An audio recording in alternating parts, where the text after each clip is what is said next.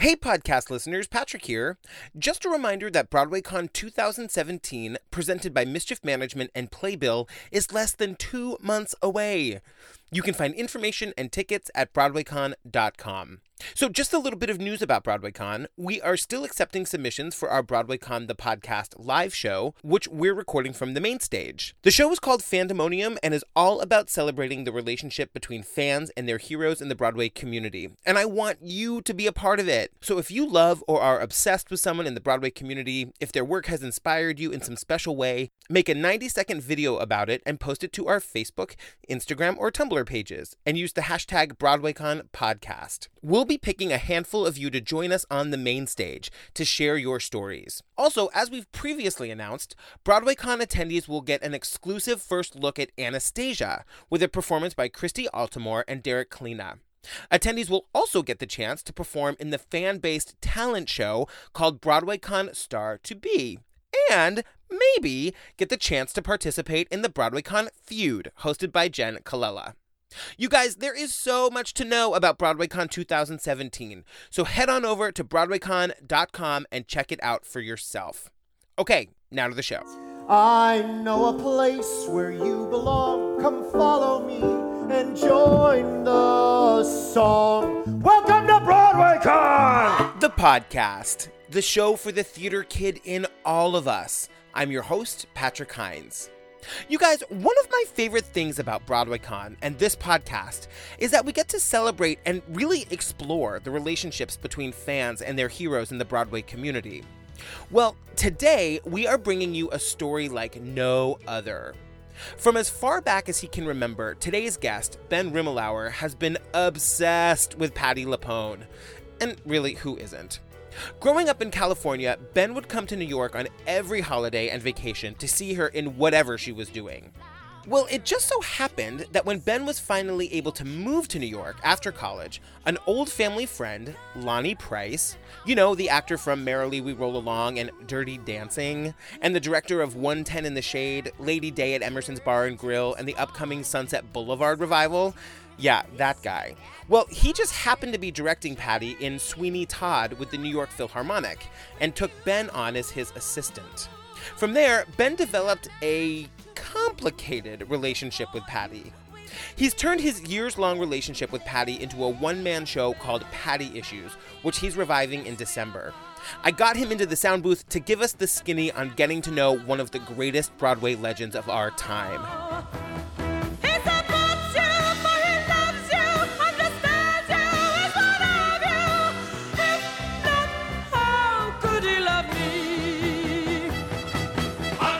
Lonny always says that uh, the one thing he'll go down in history for is introducing me to Patti LuPone. How was that? Like you walk in the room and there she is. Like what was that even like? it was amazing. I mean, uh, you know, Lonny, I was Lonny's assistant. He sent me down with the stage manager on the first day of rehearsal to meet Patty at the stage door of the Avery Fisher Hall, Oh my um, god. which is where we were rehearsing. Was he like be cool? Or- No, I think you know I'm from LA, Mhm. and um, I had just come off of a year working on the TV show Spin City, Uh-huh. and before that, I'd spent a year interning at the McCarter Theater. Uh, you know, and and I grew up with celebrities, so I I I I, th- I don't know how this was clear made clear to Lonny, but he I he I think he wisely could tell that I wasn't somebody that was going to behave in a way that would be unprofessional or inappropriate or you know Yeah. not ideal Yeah. and um and also you know before i puff myself up too much it's patty who is um you know she's not the type of person that she's not a blushing flower with her fans you know Yeah, yeah, yeah. there, there wasn't like the concern that I would like, tr- you know. I mean, Patty will eat you. I Right. Patty's a, a piranha. you know, when you send somebody to meet Patty, you don't have to tell them how to behave. Patty sets the tone. You know, it's all on Patty time. Yeah, totally. So what was it? What was that introduction like? It was amazing. I mean, I, I say this in the show. I think people think I'm making it up, but it's really true. She laughed in my face. I mean, it was. She was shaking hands with all these New York Philharmonic people. Nice to meet you. Nice to meet you. And then she looked at me, and I, God knows what my face looked like, you know. But she was like, "Hi, Ben." Oh my god! And okay, so tell the story. My favorite story about what you said to her. Well, I thought I was doing a good job of acting cool in rehearsals, and um, then uh, she wanted help running lines, and Lonny volunteered me, and she said, "Great." So I went and ran lines with her one night, and we like totally bonded, and it was like you know the just greatest time of my entire life. Oh my god, I can't even imagine. It was insane. I mean, I was with her for a couple of hours, you know, and we were just like drinking Jack Daniels and chain smoking, and you know, she was performing the entire role of Mrs. Lovett to me twice. Oh my god! Um, and you were in Kelly Williams's apartment. Kelly Martin's apartment. Kelly yeah, Martin. Kelly yeah. Martin. Yeah, yeah, yeah. Uh, Kelly wasn't there. Kelly, because Kelly's New York place, and at the time, that's where Patty was staying for the couple weeks of rehearsal. oh my god, that's Um, hilarious. 'cause it was like across the street from Lincoln Center, just above Gracious Home. Mhm. Um, Mm. Yeah, it was a nice building. Um, you know, and I, I say it in the show. I never forget. I walked in. There's this beautiful view of the of the Palisades, and I said, "She goes, how about that view?" And I said, "Oh, it's gorgeous." She goes, "Yeah, it's beautiful, but it's Jersey, isn't it weird how people pay so much money for a view of New Jersey, but if you want a view of New York, you have to leave the city." yes, Patty. yes, Patty. Yeah, so she's a nut job, but I was in love with her. I mean, I still Wait, am. You but know. wait, didn't you? So I feel like the story I'm trying to get Yes, to. no, I know the story you mean. Okay, so okay. so I got sorry, I was giving you too much setup. No, I so, love it. So uh, I was doing well. Even that day, I was very cool. I was like, you know, you should record a single like share. You know, I just thought I was like Mr. like hip. You know, and then uh, we were in tech. And Patty said, "Can somebody bring me a water?" And I leapt from my seat and said, "Yes, Divina." And I don't, you know, I was I'd seen her in Masterclass, La Divina Callas. In my Yeah. mind, she will always be La Divina LuPone. And so did she laugh? Uh, well, so what happened was I it was somebody else. I, I said this, but it was in the middle of tech rehearsal. It wasn't even really my job to get her water. You know, Yeah. I was just so concerned with her well being. and um, before I so there was stage management was you know I was way out in like row M with Lonny. Stage management had somebody handing her a bottle of water within seconds. You know there was the New York Philharmonic and things. You know things were going on. It wasn't clear that she or anyone had heard me. Um, I don't even think Lonny. re- Reacted, you know. I mean, things were happening and fast, and so I sort of thought, "Oh God, what did I do?" I guess Uh-huh. nobody heard. And then at the end of the day, Patty came over to say goodnight to me and Lonny, and I was like, "Good night, Patty." And she was like, "I said, I said, have a good night, Patty." And she said, "You have a good night too, my divo, my divino." and uh, yeah, and you know, we still call each other that to this day. That is uh, okay. So then, tell me how from there you actually developed a real, true friendship with her. It was slow going. I mean, to say even we have a true friendship, you know, I mean, she would probably say we're friends, although I don't know that she thinks about me in her spare time all that much. right. But but I mean, she does. You know, when, when I directed this thing for her last year, she was being honored by. Um, St. John the Divine. Oh, she was getting right. the Spirit Yeah, of the yeah, City yeah. Award, and she had me directed. And you know, I think she thinks of me when something that requires somebody with my level of Patty knowledge. Yeah. You know, then she's like, oh, well, get Ben Rimalower. You know, yeah. um, and you know, she's invited me to shows a couple of times, but obviously, I think about her constantly the way a good Christian thinks of Jesus, and I don't think I have that role in her life. Right. But I think also she probably thinks of me more as a friend than I think of her as a friend, just because to her I'm just this sweet gay guy that loves her. To me, she is Yeah. Jesus. You know, Yeah. and I don't know that I can really relate to her as a normal person. Um, I feel like that about Celia Keenan Bolger. I'm not kidding. well, I'll tell you. I mean, I I don't know Celia, uh, and I'm not.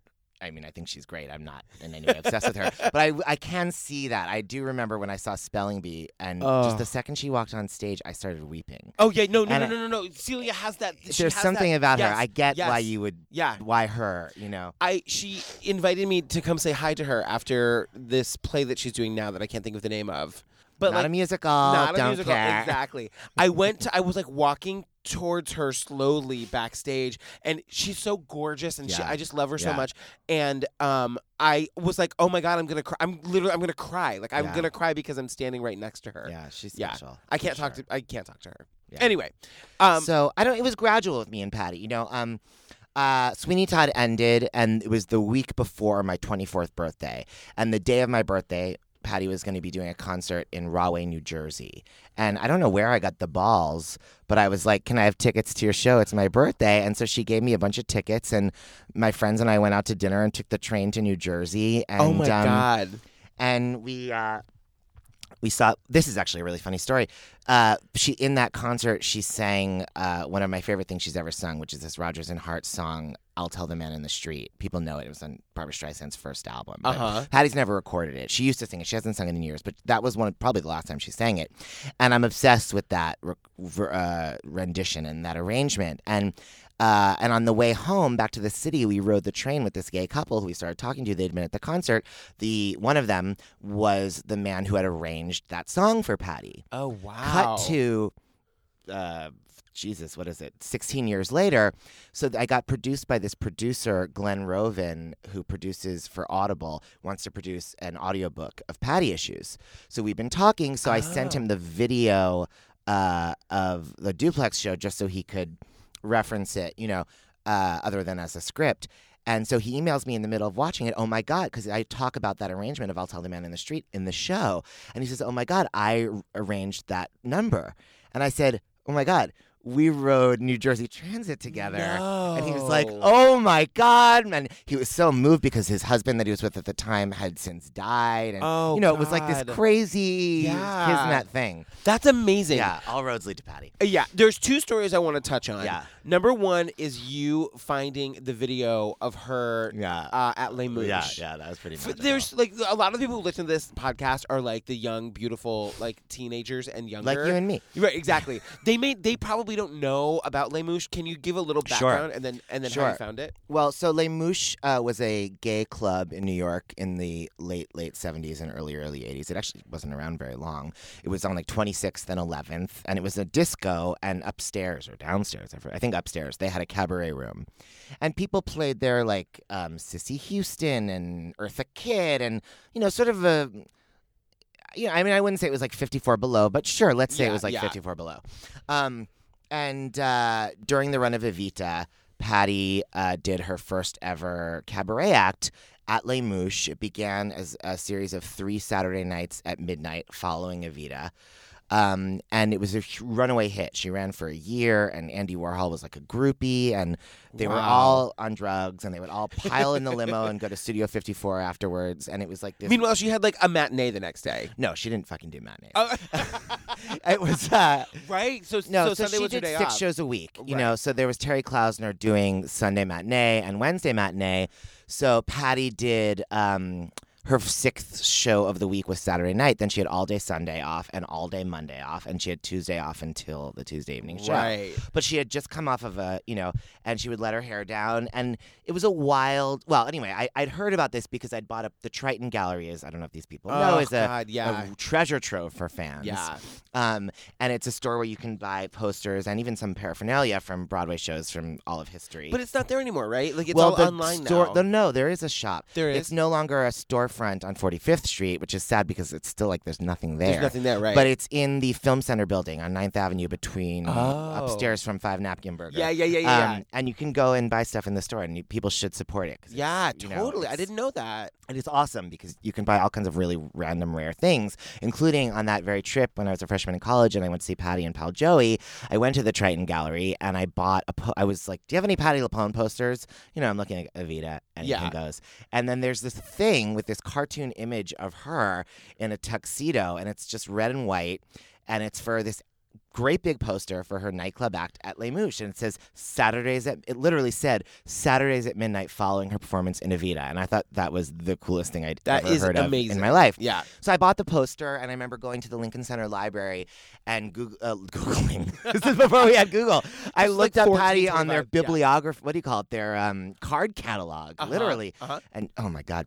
And you know they would. Sh- I f- took this like they had. I had to wait in line and give them this citation on a little piece of paper, and then they handed me this Manila folder of newspaper clippings of Patty. And I remember sitting there and reading her reviews from her performances at Les Mouches.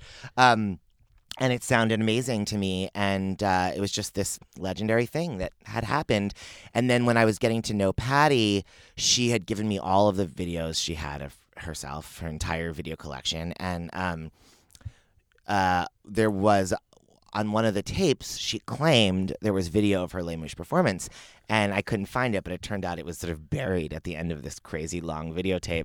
Because her husband would like had taped over all of her stuff with like no, no, no, no, right? no, no, No, is that wrong? I make that. You're not totally wrong. What? I- What's it's Patty, Patty's husband Matt is wonderful. It's not that Matt taped over her stuff. It's that she would take his sports tapes and be like, "I'm on the Oh. Tonight Show," and she, she would like, you know, and it would, he would be like in the middle of watching a basketball game. Well, it was really hockey and baseball. She, he'd be in the middle of watching a game, so you'd get like the first. I don't know innings. What I don't know what you call it. You know, but but then you know she would tape over his game with like her singing "Don't Cry for Me, Argentina" on Merv Griffin or something. oh my So it god! wasn't that he taped over her. It was just that she used those tapes. But like, I I feel like I remember you telling me that you had fallen asleep with one of the tapes in, and you woke up and you were like heard this. well, because she she kept telling me there was Les Mouches, and I kept I was cataloging all these VHS tapes, and there there was no Les Mouches. Yeah.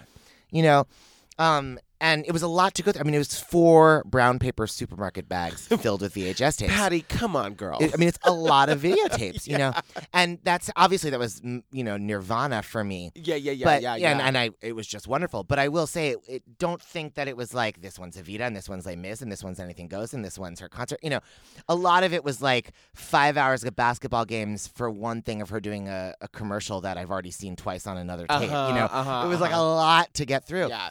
Um, but you kept saying Les Mouches was there, and um, finally one night I was watching this tape that she had labeled Capital Sports. I actually now that I think about it, Matt labeled it Capital Sports, and she taped stuff over it. And I'd watched this tape before; it had a bunch of stuff, and there was no Les Mouches. And I, I fell asleep during some game. And I woke up in the middle of the night and there was this chirping sound in my room. I thought there were crickets or something that had gotten in through the window. And I didn't think it was anything to do with the tape because the screen was black. I mean, it seemed Yeah. really clear that whatever had been on that tape had long played out. Yeah. The Les Mouches video began, and the chirping was part of the uh, orchest- orchestral, the instrumental introduction to Les Mouches began with, chir- and people that have the album know that it starts with chirping, and then it goes into this sort of uh, rock band warming up, which goes into the Buenos Aires vamp, and it goes into Patty's Right. opening number.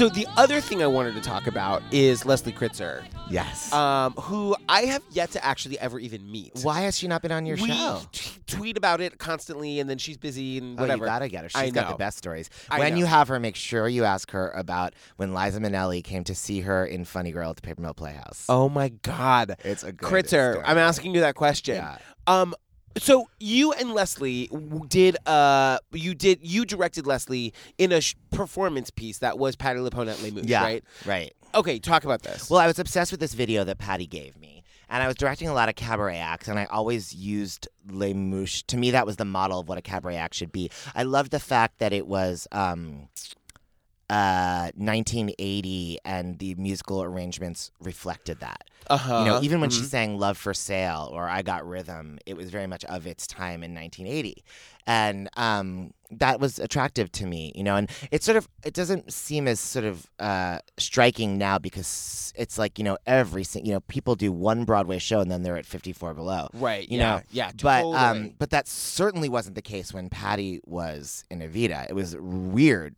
almost that she would do that. and, now you would never see like Elena Roger doing Evita. And well, no, go- no, nobody would do it after Evita. but Exactly. none of these kids, you know, whatever they call out if they've got, you know, Yeah. um, uh, an email. Yeah. But, but, but no, but I mean, but even anyone just, you know, big stars did cabaret acts. Chita Rivera did a cabaret act, but people that were in, you know, in a couple of Broadway shows, that wasn't what they did. Yeah. And even uh, 10 years ago, when Leslie and I did the Patti LuPone show, it wasn't common the way it is now. you know? Right. Um, but uh, but I had been directing a bunch of cabaret shows, and I always used Les Mouches as the act. And I started to think that it would actually, you know, uh, Rufus Wainwright had done uh, Judy Garland's Garland. Carnegie Hall show, which and he didn't play Judy, he just did her set and her arrangements and Yeah. stuff. But I that would have been thinking- terrible if he had played. That would have been off. Rufus, don't ever do that. Yeah, I don't think we have to worry No. about that. but uh, but actually, the first thing I thought of was I wanted to do Liza with a Z. Oh, um, because I thought that's like a gr- that's to me that's the great Fosse film. You yeah, know? yeah, yeah. Um, but well, one of the great Fosse Yeah. films. Uh, but uh, but it, you know, there's a lot of dance and all that. You know, and and I just I was like, oh my god, but Les Mouches and Patty as a character in Les Mouches is so wacky, and um, and of course I'm obsessed with it, and and also you know unlike Liza, who's in that category of of mega superstar, where it's like yet another person doing Liza. you know, Uh-huh, I mean, uh-huh. uh, there's not probably anybody I'm friends with that doesn't have a solid Liza impression if Totally. pressed. You know, um, although mine sounds too much like my Carol Channing. Um, baby. Um, oh God, you got to get Leslie's. Minnelli I'm dying. I'm dying. Um, but it's taking all my self control not to do it. Um, you're welcome, Leslie. Um, but uh, so so I thought of doing that show, and Leslie and I were friends, and we had worked together in a bunch of things, and I knew right away she was the person to get. I mean, I knew that you know she's got the killer voice, and it's a and it's such a rangy and um, elastic voice. know, Yeah, that it could yeah. sing in that young Patty style and do it justice. You know, it wouldn't be a, a letdown to hear Leslie sing Patty stuff. And um, and I knew that Leslie is a good enough actor um, that she could play that character for real. You know, that it would not just be a joke. Although I also knew that Leslie's the funniest person in the world. Yeah. And nobody could get more laughs out of that. right. Leslie, Yeah. Yeah. Yeah. know? Yeah. and and I was right. I mean, you know, le- what Leslie did in that room was spectacular. You know, now uh, no offense to all the girls out there, but every single girl that plays a concert nowadays is the new millennium's Bette Midler. Everybody's the new Uh huh. millennium's Uh Bette. Midler. Uh huh. But you know, Leslie actually, in a weird way, playing Patty really was that. You know. Yeah. It was sort of this strange confluence of like the up and coming diva and the legend of the diva, and you know, I, I mean, I think Leslie would agree that it was, uh, you know, uh, uh, what she did in that room was really spectacular, and it and and it paid. You know, the audience ate it up. I mean, you know, we kept running and running, and we were, you know, it was the And- most successful thing I ever did, really. Patty was on board. Yeah, I, I got Patty's permission and blessing and help. You know, she was giving us. Uh, you know, advice, and you know, unfortunately, she'd already sold the costume on eBay. But Oh my God! Did she really? you may not remember this, but there was a time when Patty sold off a lot of her crap on eBay. No, like, I didn't know that. 2005, yeah. So Um, we had to get a new one made, but Then eventually, Patty was not on board. well, what happened was Kurt Deutsch. Um, speaking of this film center building, that's Yeah. where Sh-K-Boom Records is. Kurt Deutsch, whose uh, company is Sh-K-Boom Records, uh, loved the show and uh, recorded it. And uh, all through our run, every time we'd extended or gotten a review or really anything, I had contacted Patty immediately and gotten I don't I, at that point I wasn't really getting her permission. I was just kind of bragging to her, look at this review we got, and she was like, "Oh, that's so great, honey! I can't wait to see it." Yeah. Not that she was. Did she come to see it? No, and I don't know that. Yeah, and I don't know that she would have, but she kept saying that, you know. Uh huh. Um, but you know, I mean, I think, I think she felt that would be intense for her. Um, For Leslie. no, well, Oh, for that Patty. too. Yeah, you know, yeah, I mean, yeah, yeah. uh, you know, but uh, I mean, I you know, I know what that would be like for Leslie because Patty came to Patti issues. You know? Well, we're getting there. but um, but I think I don't know. I think Patty was for her own experience was hesitant, but but she was very supportive of what, what we were doing. Um, but I made the mistake. I think this was a learning experience that um, when Kurt was recording the show, I did not talk to Patty about that, and I didn't like I. So Kurt, was going to make an album of yeah, it. And Kurt had produced Patty's last two albums at that Uh-huh. And here, and you know, this is part of this. It's funny, you know. This is such a lesson to people in terms of their insecurities and stuff. You know, you have to believe in yourself and believe you're a professional and believe you're an adult Yeah. because, you know, I am. I was. I was doing a show at Joe's Pub that was got a rave review in the New York Times that I had conceived and directed. I should have felt like a real person, and I should have realized that I'm a real person. I have a real relationship with Patty, and it is on me to, in my relationship with Patty, talk to her about things that are going on. But I always feel like I'm just this kid. I mean, even now I'm 40. I feel like I'm a kid. I Somehow get I, feel like I'm not really at the table. You know? Yeah, yeah, And to yeah, me, yeah. it was like Kurt and Patty were the grown-ups. He's her record producer. He's going to talk to her. Yeah. Like, well, I'm just Lonny's old assistant. I'm Yeah. just the one that gets her water. You know? Yeah. And it's, you know, you think you're feeling that way as some kind of act of humility or something, but it's actually not. It's actually cowardice, and it's actually not stepping up and being uh, a respectful professional. And you know, protecting yourself. protect yourself and protecting Patty. Yes. I, as Patty's, you know, whether we were friends or collaborators or whatever, it was on me. I should not have just assumed Kurt worked it out with her. Uh-huh. Um, now, I still don't really understand what happened between Patty and Kurt. That I don't really know what went on, but Patty saw it on Playbill.com that, or somebody forwarded it to her that we were being recorded, and I got a phone call from her telling her that I would be hearing from her lawyer. Was it a? Me- it was like a, me- a voicemail. Yeah. Then this is Patti LuPone. This is by this is after years of her being, "Hi, honey, it's Patty. Yeah, darling, yeah. darling, darling. Hi, doll, it's me." This Ben, this is Patti LuPone. Um, something's gone awry with this act. You'll be hearing from my lawyer. I mean, the, Oh no, gas. I left out the best part. You've really upset me, Ben. oh my! And the next message I got was from her lawyer. What did he say? Cease and desist. No, well, he was like, oh, "Hey, it's Rob Riker. Give me a call." You know, he was Yeah. lawyers. You know, they were very nice. We never got a letter. I, I he, he, she wanted her Capital Sports videotape back. She did. I sent it right back to her. Oh my god! Um, and uh, did they shut the show down? well, no. What happened was we had already. c- What happened was Leslie was about to go to San Francisco to do the out of town tryout of Legally Blonde. Oh right. Um, so we had just closed in New York with Les Mouches. We didn't have any more dates. It was January of 2007, and um, Kurt had recorded our last two shows at Joe's Pub. And Joe's Pub wanted us back starting in May. We were going to play every week Saturday at midnight through the fall, oh my god! just like Patty. So done. And cool. We were very excited about that. yeah. Um, and uh, what happened was, uh, so Patty s- didn't want the album to come out. So Kurt and I immediately were like, okay, the album won't come out. Leslie was mad about that as Of well. She should be because Yeah. it was unclear whether Patty had the right to stop that or not. I think she did, and Kurt thought she did.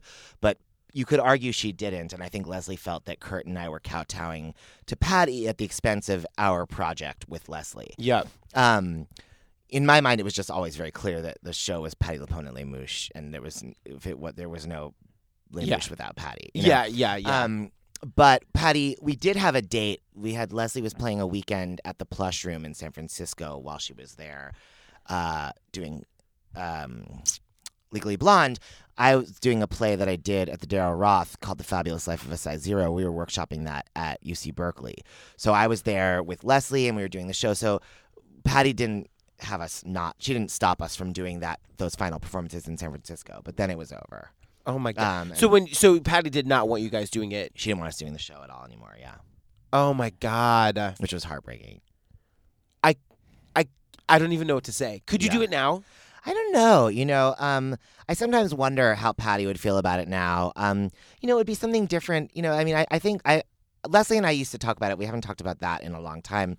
I do wonder how she'd feel because I know for her that was an intense and specific moment. I don't know whether or not she would want to, Leslie? yeah, recreate, you know, revisit that. Um, I think you would almost have to do like, you know, Annaleigh Ashford is Leslie Kritzer as Patty. Oh my god, totally, totally. Not, and I don't know somebody else, but um, I- I- maybe Leslie would want to do it. I and I, I, what Patty might feel differently now. You know, it's it's been a long time. In the time since that happened, Patty turned sixty. Patty won a second Tony Award. Yeah. Patty starred on Broadway in back to back to back to back to back shows.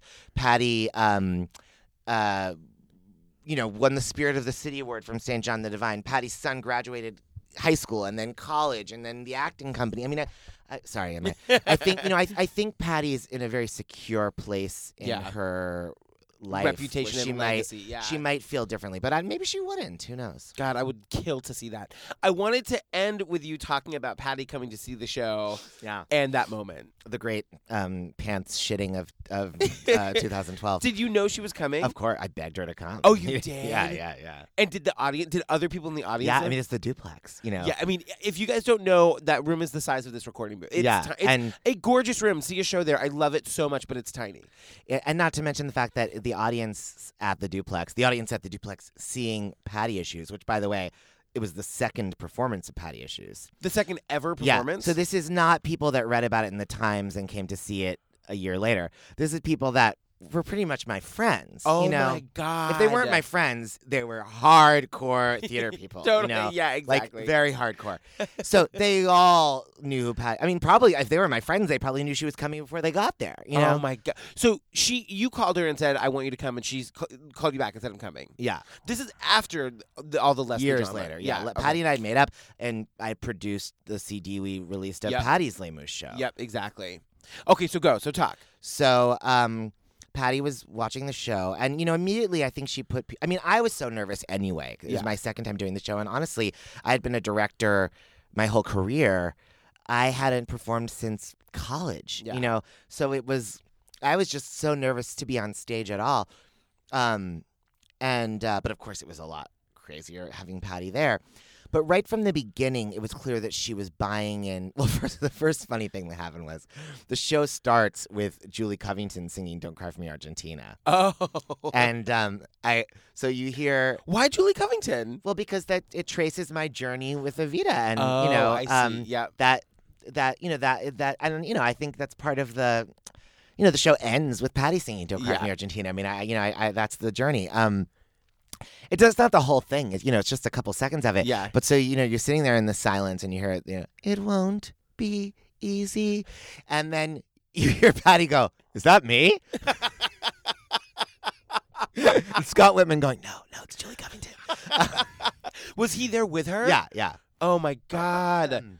So, um, yeah, so that happened. So that was pretty funny. And then as soon as I you, I was doing her, uh, there's a lot of stuff of me telling Patti stories and you know acting as her, you know, imitating her in you know my own humble way. Um, not humble, but you know, yeah, yeah, yeah, yeah. um, but uh, and uh, from the very beginning of that, you heard her laughing with that great laugh she has, and so it was clear that she was buying in to my characterization of her as this sort of over the top, salt Yes. of the earth, Yeah. larger than life. You know, uh, persona, which, you know, I mean, I, I think I expected that she would. And it's certainly a very loving portrayal. I mean, Absolutely. anybody that doesn't walk out of my show thinking I love Patti LuPone is probably was asleep. you Right. know? um, but there is the story about the threatened lawsuit Oh in my the God. show.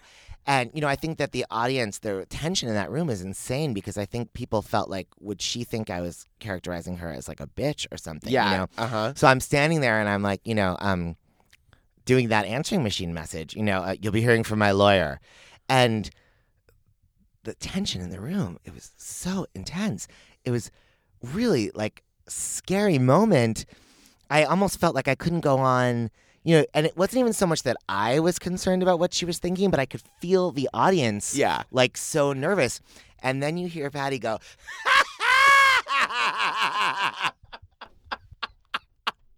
You know, because you can't offend Patti. She's not worried that I'm portraying her as a bitch. In her mind, it's like, I should have sued him. Yeah. What? Wait, wait. Why didn't I sue him? Remind me to look that up later because there might be a lawsuit there. You know, she's not worried about that. She's so strong willed and confident. you Yeah, know? I- I mean, totally. she's just the greatest. Ben I? Rimalower, I love you so much. I love you. This is so much fun. When tell uh, when are your shows happening? Well, the first date I've got coming up is Monday, December 19th. For all you Broadway people, it's a Monday night. Yes. And I'm doing Patti Issues at 7 and Bad with Money at 9.30. And um, there's a super cheap discount code, uh, Patti Money. Patti Uh, Money. I you love can get, uh, I think it's like $13 to see both shows. Um, and uh, and then I don't know. I'm, I, I think I'm going to have some more dates in January, and then I'm definitely going to be going back to LA and San Francisco, and I think I have Philadelphia in March, and I don't know. You know, I'm. Yeah, they you're can't everywhere, stop girl. me. I'll be anywhere they'll let me be. What's your website? BenRimalower.com. or Yes, you can also go to pattiissues.com. yes. And uh, I'm on all the grams and the Twitter, all that hashtag stuff. We're a it's always been Oh always God. Ben Rimalower. you can telegram me at Yeah, dash dash dash. If you just scream, "Oh my God, Patti!" I'll find you. thanks, boo. Thank you. Mwah. Bye.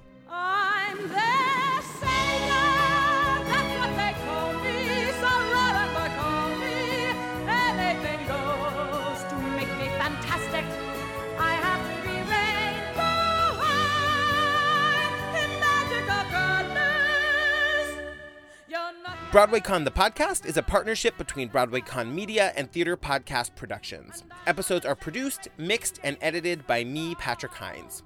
Just a reminder that tickets for BroadwayCon 2017 are now on sale. You can find information and tickets at BroadwayCon.com. If you just can't wait till next week for your theater podcast fix, you can check out my other podcast. It's called Theater People. We do long form interviews with Tony winners, Broadway legends, and today's brightest theater stars. We'll be back next week with Nikka Graff Lanzarone, co star of the new group's Sweet Charity and one time cast member of Women on the Verge of a Nervous Breakdown, which is my Broadway obsession and one of the most underrated shows of all time. Until then, we ask you to remember this. If you get really pissed, then we'll cut someone slack. When they call the cast album a freaking soundtrack, you're a fan, you're fantastic, you're